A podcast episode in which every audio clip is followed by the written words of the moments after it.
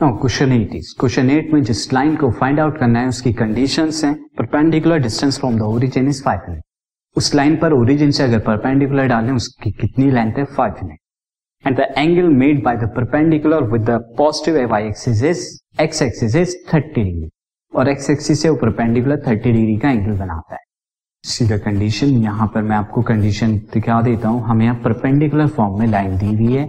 And this is the X and Y axis और से this is the required line L required line L है और origin से जब हम इसे परपेंडिकुलर डालते हैं तो उसकी फाइव यूनिट का है एंड मेक कर रहा है वो थर्टी डिग्री का angle now student P be the P be the length of perpendicular length of perpendicular length of perpendicular and is equal to five and theta be the angle या इसे alpha ले लेते हैं better रहेगा, क्योंकि alpha की form में ही हमारी बुक में दिया हुआ है। Alpha be the angle made by perpendicular with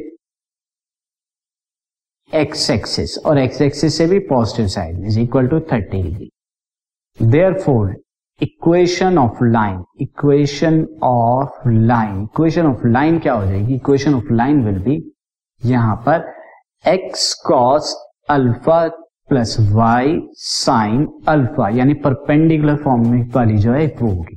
अब यहाँ पे अल्फ़ा और पी की वैल्यू रख दीजिए तो X cos thirty plus Y sine thirty is equal to P and P की वैल्यू कितनी है? दिस इज़ फाइव पी की वैल्यू हम क्या रखेंगे? फाइव नाउ कॉस थर्टी की वैल्यू कितनी होती है student this will be root three by two and Y sine thirty degree की वैल्यू कितनी होती है? One by two is equal to five now यहाँ से क्या करते हैं? हम वन बाई टू कॉमन ले लेते हैं तो वन बाई टू कॉमन लेंगे तो कितना आएगा? Root three X plus Y is equal to five and one by two की जब मल्टीप्लाई कराएँगे राइट हैंड साइड में तो that will become ten root three X plus Y is equal to ten so this will our equation